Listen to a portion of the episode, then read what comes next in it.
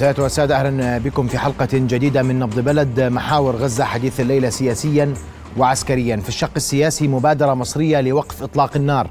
وعسكريا النار تأكل جيش الاحتلال في غزة. مبادرة مصرية وصفت وصفت بأنها منزوعة الدسم لا تلبي طموح الفلسطينيين مع تقديم كل الشكر طبعا للجانب المصري على هذه المبادرة.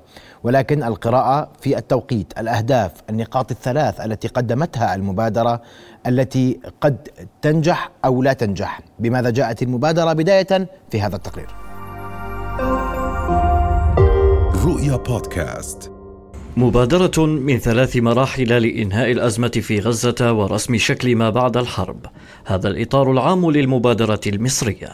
العنوان العريض عن تشكيل حكومة فلسطينية لإدارة الضفة وغزة بعيدا عن منظمة التحرير الفلسطينية. جاء برد سريع رفض المبادرة.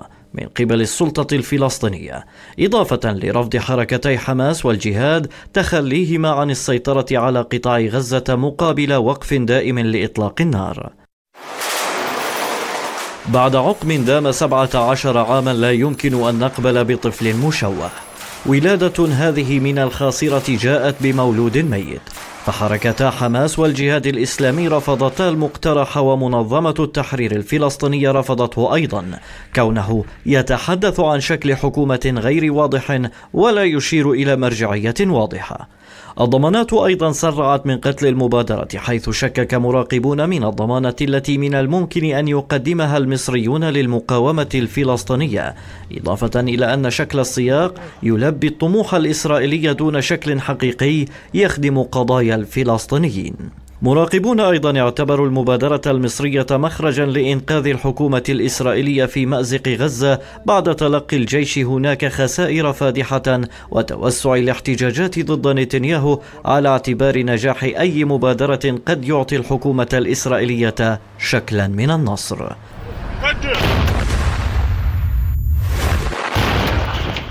المبادرة باختصار شبيهة أوسلو. لا تلزم الطرف الإسرائيلي بشيء محدد وتجارب الفلسطينيين مع الطرف الإسرائيلي لها سجل حافل من العقر.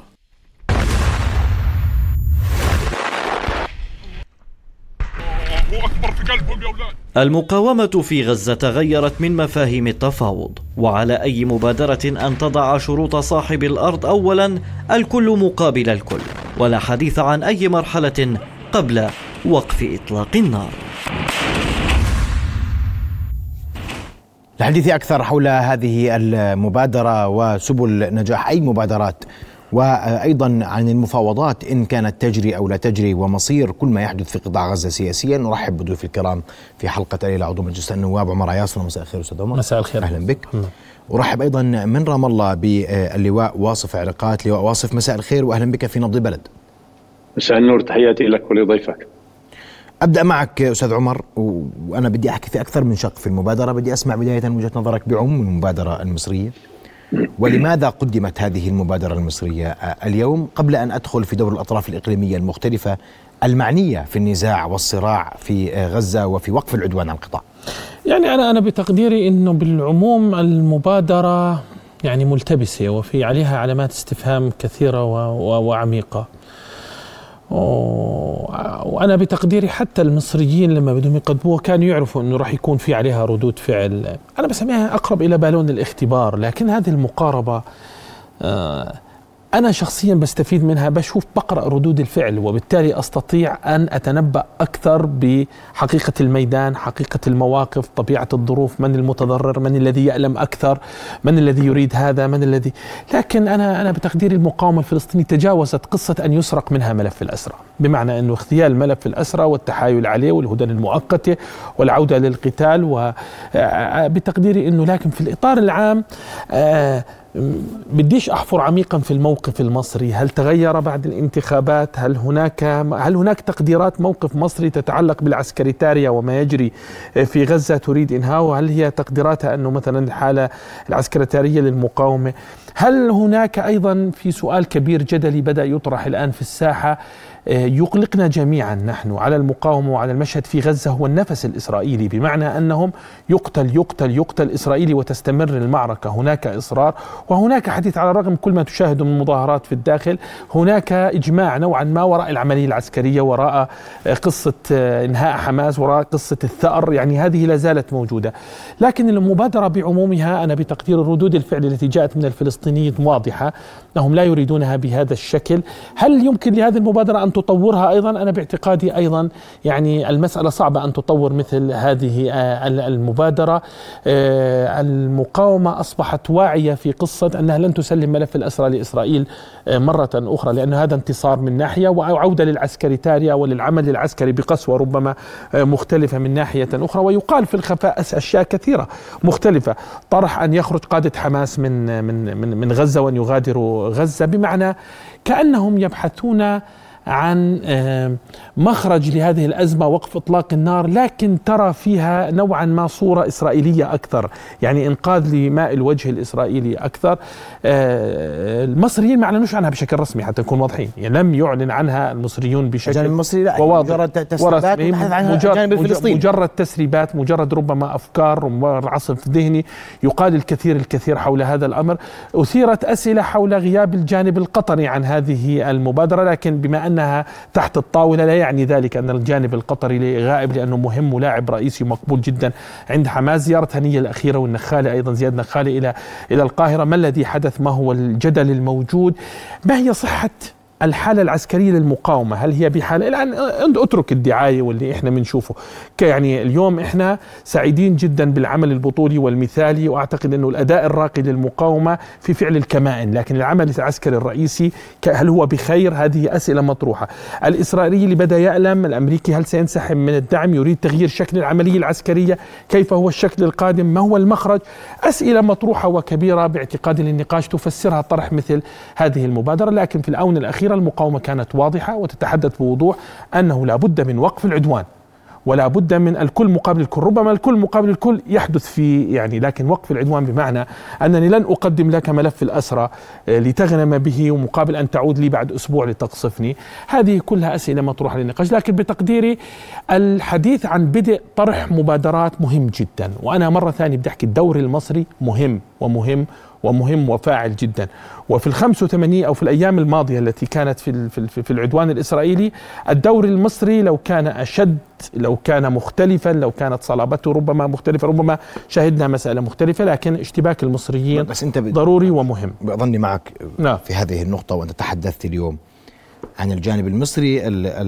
القطر قطر قد تكون تعلم لكنه طالما أنه ملف تحت الطاولة فلنرى ماذا يمكن أن يكون من رد فعل فلسطيني شاهدناه قاسيا اتجاه المبادرة نعم. المصرية والسؤال إذا كانت المبادرة المصرية تواجه بكل هذا العنف السياسي من آه، من الطرف من طرفي آه، آه، السلطة الفلسطينية صحيح. بمعنى من نعم. فتح وحماس من من من من السلطة الفلسطينية في رام الله ومن حماس بقياداتها هذا يعني أن المبادرة انتهت قبل أن تبدأ بمعنى أن مصر اليوم لم تقدمها رسميا يعني يمكن لها أن مجموعة هذه الأفكار يبدو أنها دحضت من حماس ووضعت يعني حماس في الزياره الأخيرة أو المقاومة مجموعة من المعطيات الجديدة. شو بدي أحكي لك شغلة المشكلة بالجانب الفلسطيني وتحديدا السلطة لأنه كان ردود فعلهم على أيضا مبادرة سلبية أنهم لا يقدمونهم يعني افتح المرجعية مرة ثانية لكل الكل الفلسطيني. يعني الكل الفلسطيني بإمكانه أيضا أن يقود بعض يعني على أقل تقدير بديش أحكي عنها مبادرة للحل لكنه يستطيع أن يقود ميزان قوة جديد يستطيع سياسي يستطيع أن يتعامل معه بالإسرائيلي.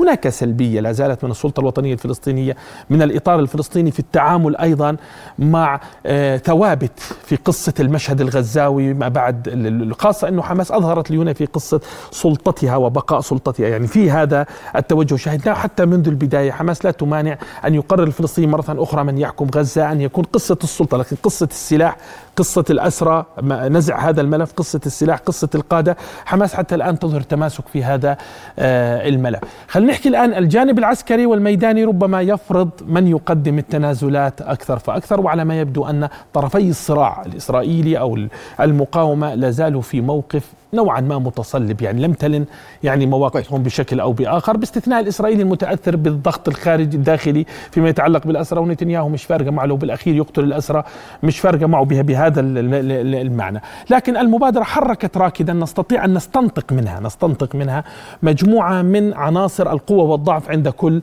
آه، الأطراف مجموعة مدى انحيازات الإقليم لهذا الطرف أو لهذا الطرف أو قناعات الإقليم. مثلا دولة زي مصر أن الاستمرار القتل بغزة هذا لا يجب أن يتوقف المقاوم بخير ليست بخير. هذا بيرجع للتقييم المصري لكن المشهد بكله إذا أردت إنك تفككه وتركبه بالنسبة لهذه المبادرة يحتاج إلى مبادرات أخرى ويحتاج إلى حركت مصر راكدا لكن هذا الراكد مرفوض لكن أيضا على الجميع أن يحرك راكدا. طيب. بدي أجل التفاصيل شوي أكثر في المبادرة اسمح لي أستاذ عمر. وأنت أنت حكيت عن الجانب القطري وهناك أيضا الأردن ورأيه وموقفه من هذه المبادرة لم يصدر رسميا لأنه لا مبادرة رسمية لكن سأعود للسلطة الوطنية الفلسطينية وللمقاومة الفلسطينية لواء واصف. الرد جاء واضحا أن المبادرة المصرية غير مقبولة. حكومة آه، وحدة وطنية تكنوقراط سميها ما شئت مرفوضة. آه، والسلطة لا ترغب آه، بالتعامل مع المبادرة المصرية وحماس ترفضها وجهة نظرك؟ يعني أعتقد إحنا بنطبق علينا مثل الفيتناميين. حينما ذهبوا إلى المفاوضات وكانوا يفاوضون على موقف تبدل هذا الموقف وجاءت ورقة بأن الفيتناميين انتصروا ودخلوا سايغون. قلبت الطاولة وقالوا إلحقونا إلى الميدان. الميدان هو سيد الموقف صحيح. الآن. أي مبادرة أي مبادرة لا ترتكز على قوة الموقف الفلسطيني وقوة المقاومة الفلسطينية أعتقد أنه لا يكتب لها النجاح. أي مبادرة فلسطينية لا تأخذ الثوابت الفلسطينية بعين الاعتبار لا تأخذ الحقوق الفلسطينية كاملة. الأسرى اللاجئين الحدود المياه وهذا الآن يجب أن يوضع على الطاولة.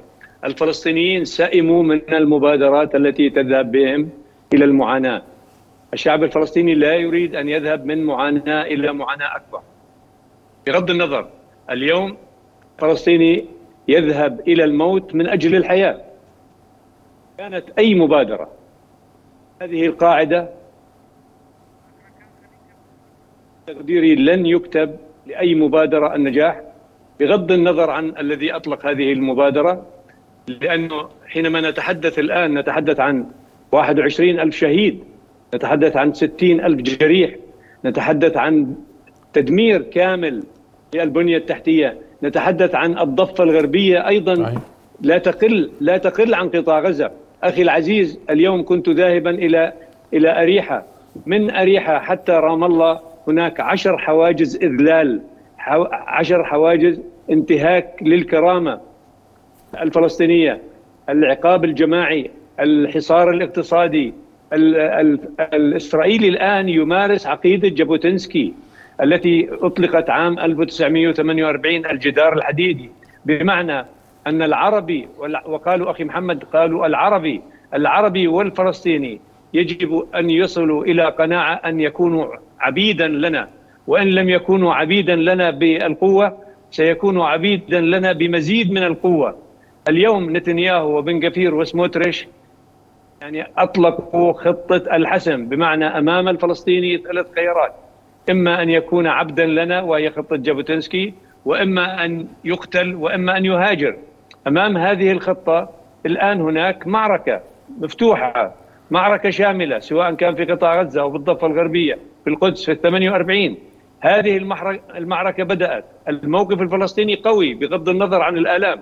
هناك دماء صحيح هناك دموع صحيحة ولكن الموقف الفلسطيني الآن في الضفة الغربية وفي القدس وفي قطاع غزة.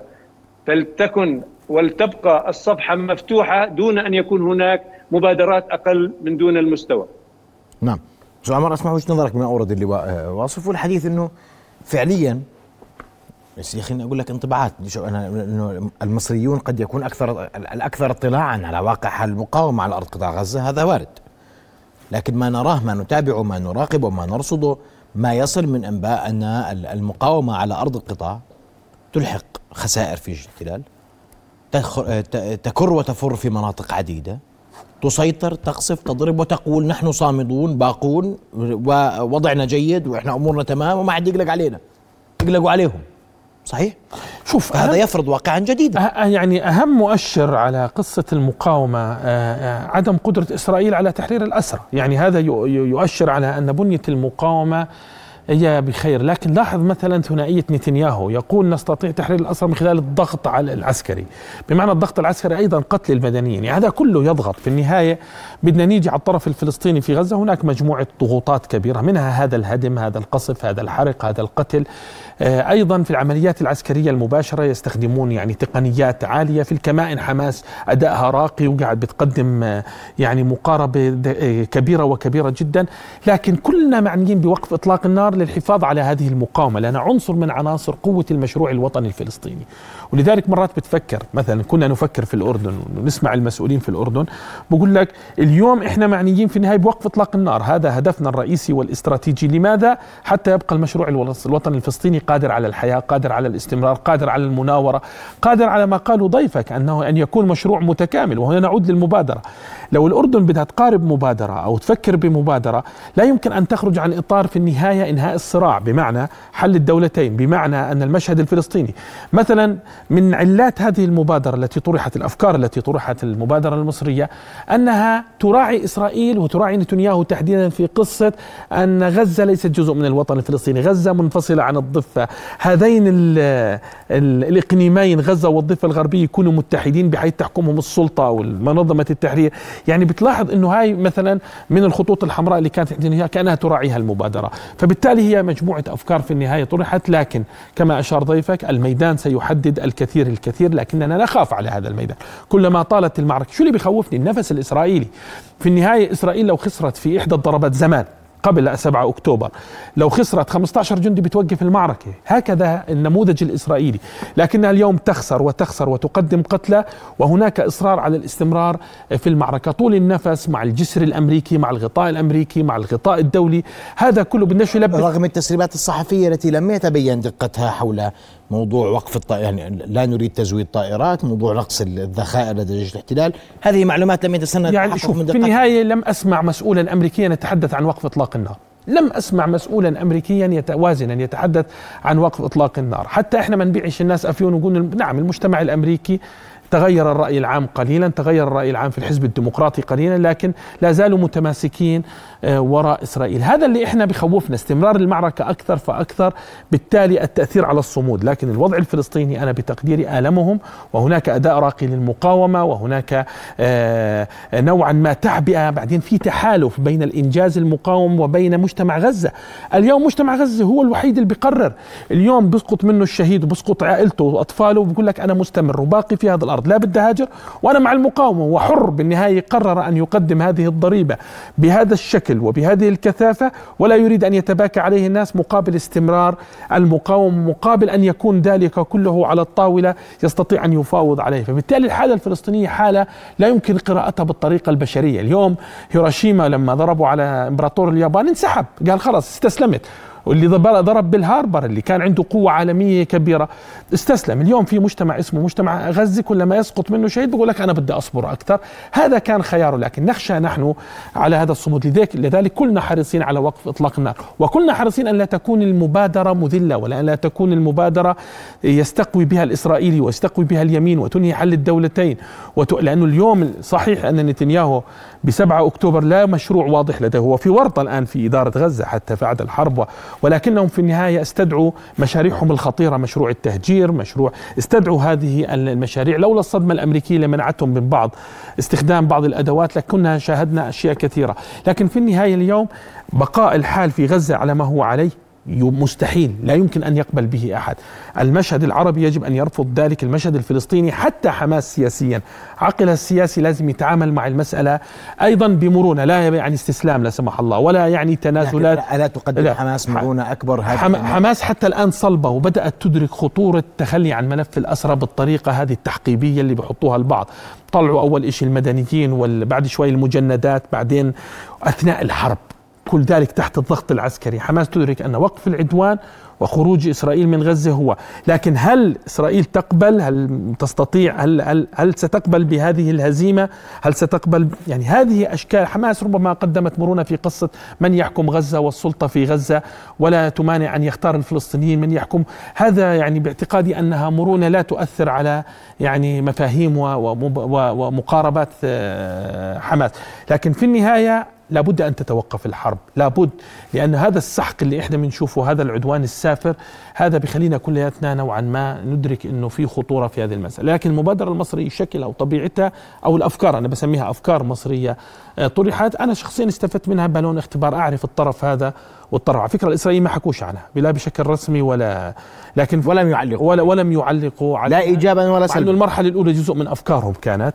لكن في النهاية أنت اليوم مطالب إنك أيضا أن يكون هناك ضغط أكبر باتجاه وقف آه، إطلاق النار لأنه هذا خيار الفلسطينيين. لكن مرة ثانية بدي أحكي لك شغلة. مشكلة الفلسطينيين أنفسهم أنهم لا يقدمون مقاربة ذاتية على أقل تقدير بوحدة. يعني اليوم نتفاجأ بقول لك والله أنا حكيت مع حماس وحماس يعني كل الفلسطيني لا يتحدث مع بعضه. آه البعض أنا بتقديري هذا مهم ومهم جدا واضح. في هذه المرحلة. فتح المرجعية مهم. افتح منظمة التحرير مرة أخرى ليكون هناك حديث مختلف ربما من من أطراف كثيرة. لواء واصف هذه نقطة أساسية جدا في في أي مفاوضات قادمة في أي حل قادم في أي بحث قادم لحل آه، القضية الفلسطينية. منظمة التحرير الفلسطينية هي الممثل الشرعي والوحيد للشعب الفلسطيني. لماذا لا تفتح منظمة التحرير الفلسطينية ويكون لكل الفلسطيني ممثلا فيها بعيدا عن سلطة رام الله وسلطة غزة؟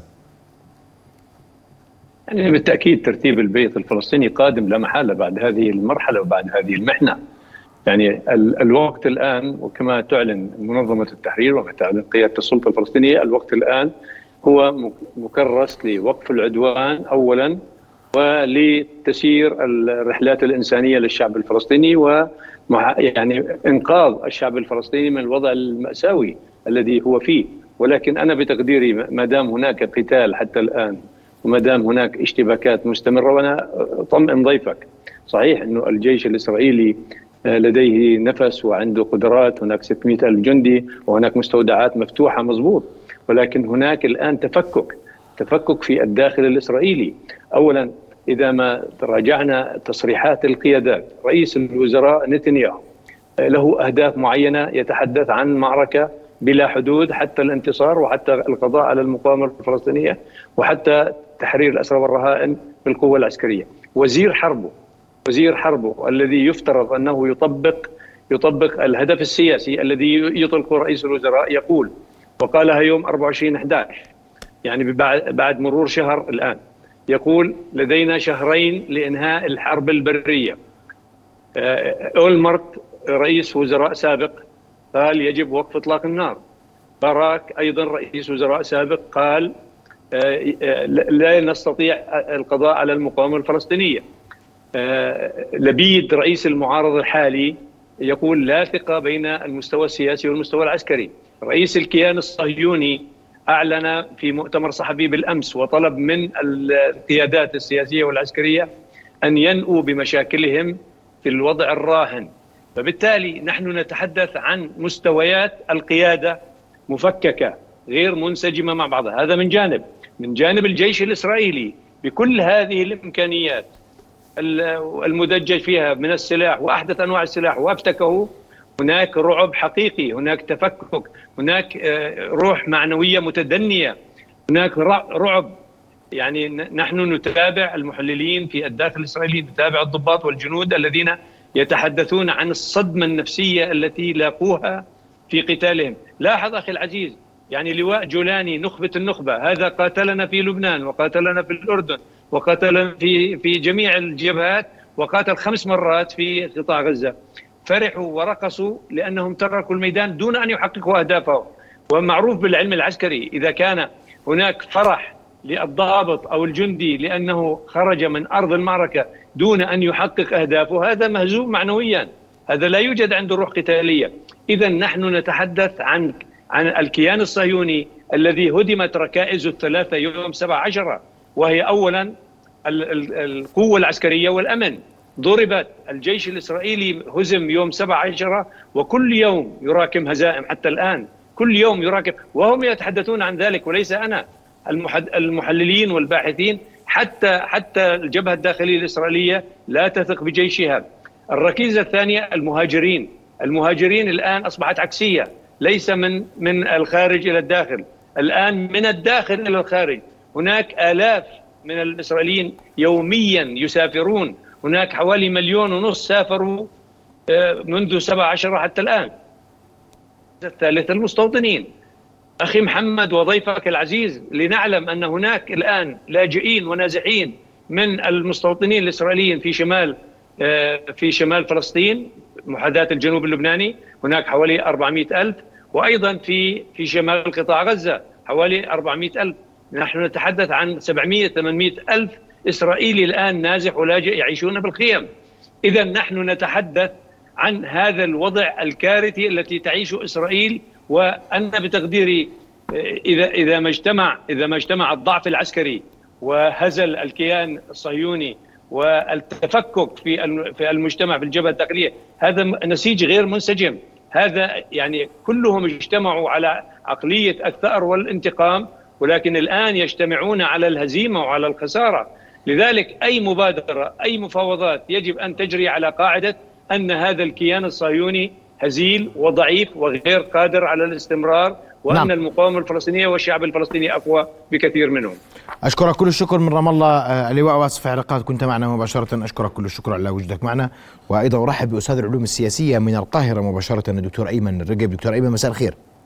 مساء الخير أخي الكريم تحياتي لك ولضيفك الكريم. دكتور أيمن لأنه اليوم في خلاف حول موضوع المبادرة المصرية الغير رسمية بمعنى المقترحات المصرية إن صح التعبير هل هي حقيقية أم لا بالصبت. والموقف المصري حول هذه الأفكار أو الطروحات أو المبادرة يعني بعد التحية مرة أخرى حتى هذه اللحظة كما أشرت لا جهة رسمية أبلغت أو نشرت هذه المبادرة ولكن أول من نشرها هو الإعلام العبري ثم تبعه بعض وكالات الأنباء العربية. حتى هذه اللحظة يعني طالما مصر لم تنفي المبادرة فهي قريبة للحقيقة. المبادرة كما نتابعها تأخذ ثلاث مراحل أو ثلاث أشكال. الشكل الأول كما جميعنا يعلم صفقة تبادل صغيرة في تبادل المدنيين و120 أسير فلسطيني خلال فترة طبعا هدى بسيطة ثم الحديث عن وقف إطلاق النار. يليها تشكيل حكومة تكنوقراط بالتشاور مع الفصائل الفلسطينية طبعا تحت رعاية أمريكية مصرية قطرية ولماذا أمريكية هنا طبعا اولا لقطع الطريق على الأمريكان في موضوع ما قيل عنه الحوكمة أي عاده التعيينات في السلطة دون انتخابات وبالتالي الاحتكام للديمقراطية أمر مهم. اثنين نتائج الديمقراطية ملزمة حتى لو اختار الشعب الفلسطيني حماس فعلى على الأمريكان وغيرهم أن يلتزموا بذلك، لذلك أنا أعتقد ذكر الولايات المتحدة الأمريكية في هذا المقترح هو توريط الولايات المتحدة الأمريكية. الأمر الثالث أو المرحلة الثالثة اللي قيل عنها هي هدنة آه، أو الإيقاف كامل للحرب انسحاب الاحتلال من مدن قطاع غزة بشكل كامل آه، إطلاق سراح الأسرى من كلا الطرفين ثم ترتيبات لاحقا آه، طبعا على الصعيد الامني حتى اللحظة في المبادرة لا توجد رؤية لترتيبات سياسية بشكل كامل.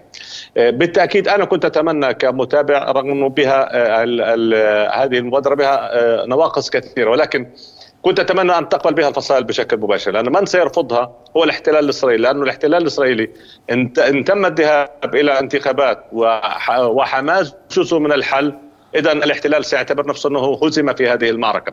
بعد كل هذه التضحيات واليوم نتحدث عن 81 يوم 21 ألف شهيد وأكثر من 60 أو 65 ألف جريح و7000 مفقودين. ورغم كل ذلك سنعتبر بشكل منطقي أن الرؤية التي وضعها الاحتلال في اليوم الأول للحرب والقضاء على حماس والمقاومة باء بالفشل وبالفعل نصل إلى هذا الاتفاق. لكن حتى اللحظة الإشارات التي تصدر من آه، الفصائل غير مبشرة وبالأمس اجتماع للجنة التنفيذية وأنا أعتقد الأمر كان بإمكانهم أن لا يتدخلوا أيضا في هذا الأمر. منظمة التحرير الفلسطينيه اللجنه التنفيذية أيضا أصدرت بيان ضد هذا الأمر وقالت أن هذا شأن داخلي فلسطيني وأنا أعتقد ما يجب أن نقرأ ما بين السطور لأنه شأن داخلي فلسطيني. طلب طلب زاك سوليفان اعاده حوكمه لم نرى أن اللجنة التنفيذية تجتمع وتقول لا يحق للأمريكان ان يتحدثوا في شأن الداخلي. لكن عندما كانت مبادرة تتحدث عن ديمقراطية وتوريط الولايات المتحدة الأمريكية رأينا هذا البيان. لذلك أنا كمحلل سياسي السياسي بعيدا عن كل الأطراف أقول أن كل الأطراف استعجلت في إصدار قرارات بخاصة الجانب الفلسطيني ولم ينتظروا ما سيصدر من الاحتلال الإسرائيلي الذي كل اعلامه يقول أن هذه المبادرة هي إعلان هزيمة دولة الاحتلال. نعم أستاذ عمر الدول الإقليمية اللاعبة الأساسية واللي بتحكي بوضوح اليوم إيران لاعب أساسي سواء في تحكمه بجبهة جنوب لبنان في تحكمه في جبهة الحوثي في اليمن وإن لم يكن يعترف بذلك رسميا. وأيضا دعمه للمقاومة الفلسطينية في غزة. الأردن الذي يتحدث عن التهجير وملف التهجير ووقف إطلاق النار كمبدأ أساسي لوقف أي عم أي لبحث أي عملية سياسية لاحقا. قطر التي هي لاعب نافذ بشكل كبير جدا داخل قطاع غزة. السعودية اللاعب العربي الأول في هذه الملفات اليوم وهو رئيس الجامعة العربية ومبادره مصرية. هذه الدول وتركيا أيضا اللي هي أصلا اليوم بتقول نحن لاعب أساسي في المنطقة ينافس إيران على أقل تقدير. نعم. هذه الدول لم تعطي انطباعا وردا واضحا صريحا على المقترحات أو الأفكار التي طرحت من مصر. شوف لأنها مش رسمية. لم تطرح بشكل رسمي ربما لم يبادر الأطراف للاشتباك معها الفلسطينيين هم أكثر اشتباكا معها. وهناك إلحاح في السؤال ماذا رأيكم بهذه الأفكار التي طرحت؟ وكما أشار ضيفك الكريم هي طرحت أفكار مصرية لم تنفيها مصر هي ذهبت إلى الإعلام الإسرائيلي تناولها أيضا لكن تناولتها الفصائل الفلسطينية لكن أنا بتقديري آه، على مستوى دولة وازنة ثقيلة ستنتظر شيء يكون واضح ومحدد. الأردن مثلا معني بوقف إطلاق النار. معني ببقاء الحالة الفلسطينية في حالة آه، قوية متعافية حتى يستطيع أن يتحدث مع الإسرائيلي يعني ألا يستبيح الإسرائيلي المشهد. معني بوقف التهجير.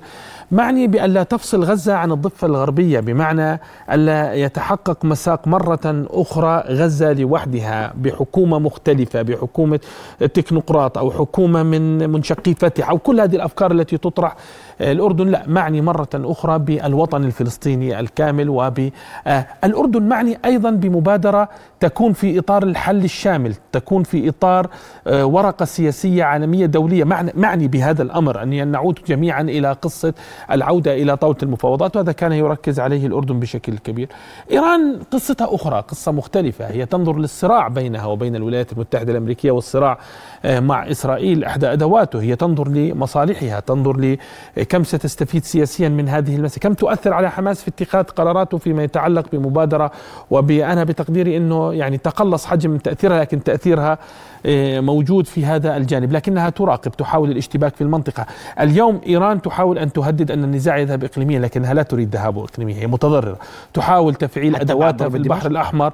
بعد ضربة دمشق سيكون الرد قاسم سليماني يا زلمة قاسم سليماني أبو ندهتين وأهم شخصية في إيران في تلك الوقت. ماذا قد قامت إيران برد فعل تجاهه. يعني في النهاية إيران دولة براغماتية عاقلة تعرف أنها لا تريد إلى حرب أن تذهب إلى حرب. لا تريد أن تورط نفسها بأن تقوم إسرائيل مثلا بضرب مفاعلها النووي أو أن تتحرك الولايات بضربة عسكرية كبيرة. تريد في النهاية أن تفاوض عن طريق وسطاء وأن تستطيع أنا بسميها تكيش في النهاية فوائد كبيرة من هذا الصراع. إيران لعيبة الشطرنج هذول شاطرين. في النهاية بيعرفوا يأخذوا مكاسبهم بالطريقة المثلى والمهمة ويستطيع أن يضحوا أحيانا بأدواتهم هنا وهناك. أو يستطيعوا إنقاذ أدواتهم هنا وهناك بمعنى الحالة البراغماتية هي التي تغلف الأداء الإيراني. لكن أن تذهب إيران إلى مواجهة مباشرة لا. هي تستخدم الحوثيين تسحب الحوثيين يتقدم الحوثيين هناك يتقدم حزب الله. حتى الاشتباك في شمال فلسطين يعني مش زي قبل الهدنة بمعنى أنه ليس بالعنف اللي كان قبل الهدنة. بمعنى هذا الدور الإيراني تركيا امبارح ضرب سوريا ضرب شمال سوريا بتحقق كله كله بتحط كله على جرب أنت في, في, في, في, في الأزمات. بمعنى كله بيطلع مصالحه وبحطها على الطاولة. كلها بحط وبحاول يستفيد من هذه الأزمة. يعتقد أنها أزمة أكبر من إقليمية وصلت إلى مرحلة دولية وبحاول أنه بالنهاية يستفيد من كل هذه المراحل. إلا الفلسطيني تأخر كثيرا. أنا مع فتح المرجعية الفلسطينية للجميع اليوم. أنا أن الفلسطيني يتحدث بطريقة مختلفة مع الإسرائيلي. أنا مع أن الفلسطيني اليوم يطلق عقله البرغاماتي بكل معنى الكلمة. يدع من الخطاب العاطفي ويقيم الأمور كيف هي وعناصر قوته وعناصر ضعفه وعناصر قوة إسرائيل عناصر ضعف إسرائيل. إسرائيل اليوم تتعرض أيضا إسرائيل في ورطة. ليست إسرائيل اليوم اللي ماسكة صولجان التأثير اليوم. اليوم هي في ورطة. لكن هي بعضهم يعتبرها فرصة أيضا يعني لدولته في أن تنجز أشياء كثيرة. كل هذا يجب أن نعمل عليه.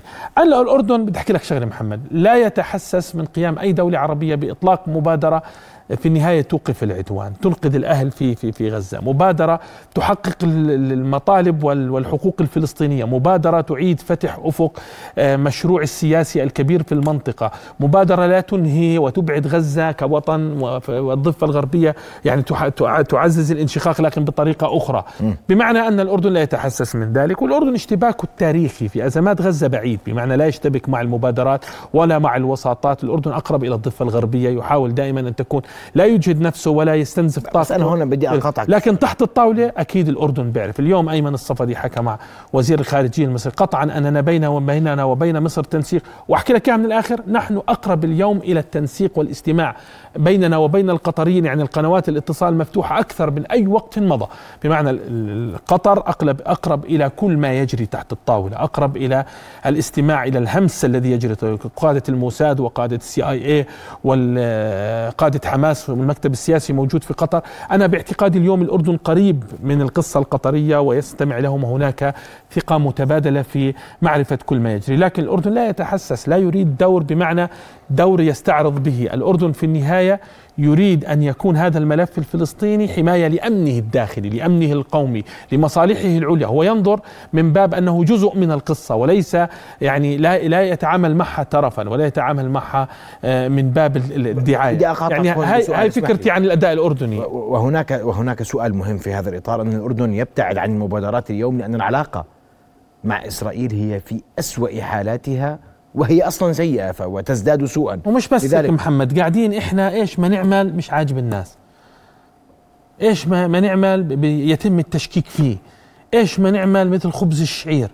اليوم إذا أطلقنا مبادرة بقول لك هذا بده يسلم حماس هذا بده ينقذ إسرائيل هذا بده وهذا نحكي عن المبادرة المصرية على فكرة. بمعنى ذاك الأردن يتحسس اليوم. في إطلاق كل الأفكار السياسية، إحنا مجموعة من الخبراء قعدنا في معهد السياسة والمجتمع وفكرنا بتقديم مبادرة أو تصور للدولة الأردنية أن تقدمها مبادرة، لكن كنت أقول لهم الدولة ستتحسس، الدولة حريصة اليوم على عدم إثارة أي حساسية آه، تجاهها في هذا الملف، وبعدين إحنا ترتيبنا في القصة الغزاويه نيجي بعد المصريين والقطريين وفي مسافة بعيدة تاريخيا لأنه إحنا مش مشتبكين بهذا الملف. لا بوساطه مصر بفعل الجغرافيا وقطر بفعل يعني العلاقة مع آه، حماس.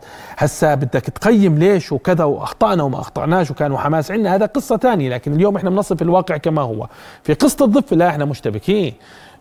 بكل شيء يجري في الضفة الغربية من ولماذا وبعد أبو مازن وقبل أبو مازن كل هذا مشتبكين ولاعبين رئيسيين في هذه آه، القصة. لكن اليوم الأردن بتحسسش وإذا بده يطلق مبادرة يقول فيها والله بدنا نعمل حكومة تقنقراط والله بدنا نعمل كذا ستثار مئات الأسهم منه فالأفضل أنك تضلك يعني ابعد تحلى وتشتغل على قاعدة على على قاعدة المقاربة أن لنا أهداف ولنا أيضا مشاعر وانفعالات وعواطف تجاه ما يجري في غزة نريد أن نحققها. وقف إطلاق نار فيش تهجير. بدنا مشروع سياسي كبير تعاد فيه الأمور الاعتبار لحل الدولتين أي لدولة فلسطينيه أن ينال الفلسطيني حقوقه أن تخرج إسرائيل من وعندنا طموحات كبيرة أن ينتهي اليمين الإسرائيلي وأن ينهزم وأن يعاد تقييمه في المجتمع الإسرائيلي بحيث يخسر الانتخابات ونشوف ناس عاقلة نقدر نحكي معها. وعندنا طموح كبير اليوم الكل الف... الأمور الكل الفلسطيني يروح على إطار ويتفاهم وينسق مع بعضه البعض ويخلص مشاكله حتى يظهر أقوى وأن يكون أيضا الكل الفلسطيني براغماتي يحافظ على مقاومته ويحافظ على خطابه السياسي ويحافظ على يكون رجليه على الأرض صحيح وعنقه في السماء لكن بالمقابل لا رجليه تطلع عن الأرض ولا عنقه يخرج من السماء بمعنى يحافظ على ثنائية المقاومة والعمل السياسي. نعم. دكتور أيمن آه، بوجهة نظرك هل هناك مبادرات قادمة؟ وماذا يريد الكل الفلسطيني اليوم من المبادرة؟ يعني ماذا تريد القيادة الفلسطينية في رام الله والقيادة الفلسطينية في غزة؟ لأجل آه، التوافق على مبادرة يمكن لها القبول بها شعبيا وسياسيا. يعني أنا عجبني كلام الأخ عمر كثير يعني بعيدا عن كل ذلك أنا أعتقد أن نحن بحاجة إلى مبادرة بصراحة واسعة شاملة وحكومة التكنوقراط تتحدث عن حكومة التكنوقراط تدير الضفة وغزة بشكل كامل ندرك نحن أن عملية الإزاحة والضغط باتجاه إزاحة سكان قطاع غزة من غزة لو هذا الأمر تم فهذا سيتم لاحقا في الضفة الغربية والقدس لأن بالهدف بالأساس الصراع. هذا اليمين المتطرف يرى يرى أن الأردن هي الوطن البديل وهذا اللي لازم دائما نتحدث أن هذا اليمين يجب أن يغور بلا رجعة من نظام الحكم داخل دولة الاحتلال. لسنا نحن أصحاب تأثير مباشر ولكن بإمكاننا أن نكون أصحاب تأثير. حتى هذه اللحظة لا يوجد لا يمين لا لا عفوا لا حكومة ولا معارضة تؤمن بحل الدولتين على فكرة كل صحيح. من هم موجودين الآن داخل دولة الاحتلال لا يؤمن بحل الدولتين هذه مشكلة كبيرة جدا. فأي مبادرات ستطرح بدون أن آه، يكون هناك تغيير في أفكار ونمطية تفكير آه، كل آه، صناع السياسة في دولة الاحتلال مشكلة كبيرة جدا، اليسار يختفي بشكل كامل، من كان حتى ممكن أن نفكر معهم في أن في صناعة سلام ذهبوا بشكل تدريجي. كان كلهم مورمت واليوم لا توجد لديهم من تصنع معه سلام، لذلك عندما نقول نحن مطلوب فلسطينيا نحن أن نبادر ولكن حالتنا الفلسطينية حالة مشروخة وعرضا وأعتقد كان بالإمكان أن تلملم الجراح في اليوم الأول هذه الأحداث. وكان بإمكان ان نقول أننا جاهزون نشكل إطار قيادي مؤقت لمنظمة التحرير الفلسطينية، ما العيب أن يكون لدينا داخل منظمة التحرير الفلسطينية؟ ما هو يعارض السلام مع الاحتلال الإسرائيلي، ليه, ليه مطلوب بكل كلنا نكون بنفس اللون وبنفس المنطق وبنفس المنهج؟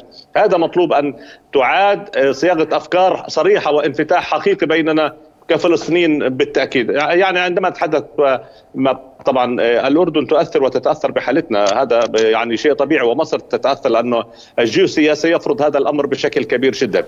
ونحن دائما نركز عملية فصل غزة عن الضفه الغربية. هذا أمر سينهي القضية الفلسطينيه لذلك دائما نقول أن غزة آه، بانفجار 7 أكتوبر هي تداعت للضفة الغربية تداعت لإهانة نساء أو حرار الخليل تداعت لما يحدث في القدس تداعت لما يحدث في كل مناطق الضفة الغربية وبالتالي كان الحراك جماعي. الآن بالتأكيد كما قال الأخ عمر لا مطلوب أن يكون هناك اولا آه، أن يكون الفلسطينيين أن يفتحوا قلوبهم مع بعضهم البعض بشكل صريح وعقولهم يبداوا في وضع آلية لترتيب بيتنا الفلسطيني حتى لا يملى علينا من الخارج. نقول آه، طبعا إنه معيب لنا أن تأتي آه، حكومات ودول تقول لنا آه، تشكل حكومة تكنوقراط، طب ما هو الخروج من حالتنا؟ يعني حتى الآن لا القيادة الفلسطينية بادرت ولا بالعكس التصريحات التي خرجت من القيادة الفلسطينية في رام الله تنغص الحالة الفلسطينية، تتحدث على حماس أن تأتي صاغرة لمنظمة التحرير الفلسطينيه، على حماس أن تكون جزء من منظمة التحرير الفلسطينيه وتعترف بقرارات الشرعية الدولية، طب يا أخي هناك داخل دولة الاحتلال. في في الحكومة يقولون يجب أن نستخدم نووي لنضرب غزة، في الحكومة من يقول لا يعترف بالشعب الفلسطيني، سيموريتش اقترح خطة الحسم في ثلاث مراحل، إما الموت للفلسطينيين، إما الرحيل إما أن يعيشوا ضعاف داخل دولة يهودية، امام هؤلاء يجب أن يكون لدينا دائما توازن آخر، يجب أن نحافظ على كتلة أخرى في داخل جسمنا. الفلسطيني تقول أيضا بنفس المستوى نحن لا نريد دولة الاحتلال على الأرض، ويجب أن يتم عودة اليهود. ونحن لا نعترف بدولة نعم. كانت الأغلبية هي صاحبة القرار ولكن يجب أن يكون لدينا سلاح آخر نستطيع أن نلوح به أن لدينا متطرفين ويرفضون ذلك. لكن عندما نكون سيكون هجوم علينا أكثر. قضية من من الرئاسة الفلسطينية من القيادة الفلسطينية. اولا لأنه نعم بغض النظر اختلفنا عن رضينا آه، الرئيس مازن اليوم هو عنوان حل. بإمكانه أن يفعل ذلك وأنا أعتقد إن لم يفعل ذلك سيتجاوزه التاريخ. نعم. تفضل أخي كريم واضح آه تماما دكتور أيمن الرقب أستاذ العلوم السياسية في القاهرة آه من القاهرة كنت معنا مباشرة. أشكرك كل الشكر ويعني لنقل بوضوح أن هناك مقاومين يرفضون آه، آه، الدولة آه، دولة الاحتلال الإسرائيلي داخل منظمة التحرير. هذا أمر مهم جدا أن يكون هناك مقاومون داخل هذه المنظمة التي تمثل كل فلسطيني بعيدا عن كل ذلك. عمر إلى أين مآلات الأمور؟ لأنه اليوم تعنت إسرائيلي في الاستمرار في خوض المعارك تعنت إسرائيلي في الاستمرار في استهداف المدنيين. وأيضا عشان أسمي الأمور مسمياتها هناك صمود لدى المقاومة في ثبات والمجتمع. وتثبيت نعم والمجتمع. وتثبيت صحيح. المفاوض الفلسطيني عند شروط محددة لا تراجع ولا تنازل عنها فإلى أين مآلات الأمور تستمر الحرب آه، أنا استشرافي أن آه، قصة الهدنة رجعت لورا كثير كثير كثير ولا يعني ستتوقف كثيرا وباعتقادي أنه شهر واحد يعني كانون ثاني سيكون سنشهد ذات الاستنساخ في العمليات العسكرية قصف اللي إحنا شايفينه آه، اليوم ممكن تتغير شكل العملية العسكرية لكن بدنا أنا اللي مزعجني ومقلقني ومرة ثانية بحكيها للأمانة الصمود الإسرائيلي. هسه صمود الفلسطيني صمود بطولي صمود هذا الإسرائيلي ب ب ب جمعة سبت أحد أكل 16 قتيل زمان كان يفل من المعركه اليوم هناك إصرار. إصرار على الاستمرار في المعركة. وأنت بتحكي عن آلة عسكرية قاتلة حارقة بتملك السماء وبتملك الصاروخ وبتملك وبتملك اليوم كنت زمان نقطة ضعف انها بتصمدش في قصة وإذا رجعت للمجتمع الإسرائيلي لا يتحدث عن قتل الجيش يتحدث عن الأحياء الموجودين بين ايدين حماس فلذلك اليوم أنا اللي أنا متشكك فيه لماذا؟ لأنهم بيعتقدوا إنها معركة وجودية ولازم يستمروا فيها وبدهم يصيروا ملطشة لكل حدا وهو الأمريكي متفهم؟ نعم متفهم، الأمريكي داعم؟ لا، صحيح اليوم في أصوات بيطلعوا عرب وبيطلعوا ديمقراطيين ومتقدميين بيهددوا بايدن، بس بالمقابل إذا تخلى عن إسرائيل بيخسر الانتخابات 100%، يعني بالمقابل اليوم كمان الأمريكي بدك تعرف وين وزن القصة، أنا توقعاتي وبستشرف ان أن المعركة ستستمر خلال الشهر القادم بقسوتها اللي إحنا شايفينه، المقاومة ستصمد ستسجل أداء نبيل ومثالي في قصة الكمائن آه، تحديدا. بتمنى ما نشوفش انهيارات فيما يتعلق بالبنية العسكرية. المجتمع صامد صامد. لمتى؟ الله يعينه لكنه أنا شايفه مجتمع جبارين. يعني مجتمع قادر على الصمود أكثر فأكثر فأكثر وهي عناصر قوة حماس والمقاومة. المجتمع القوي المتماسك اللي وراك.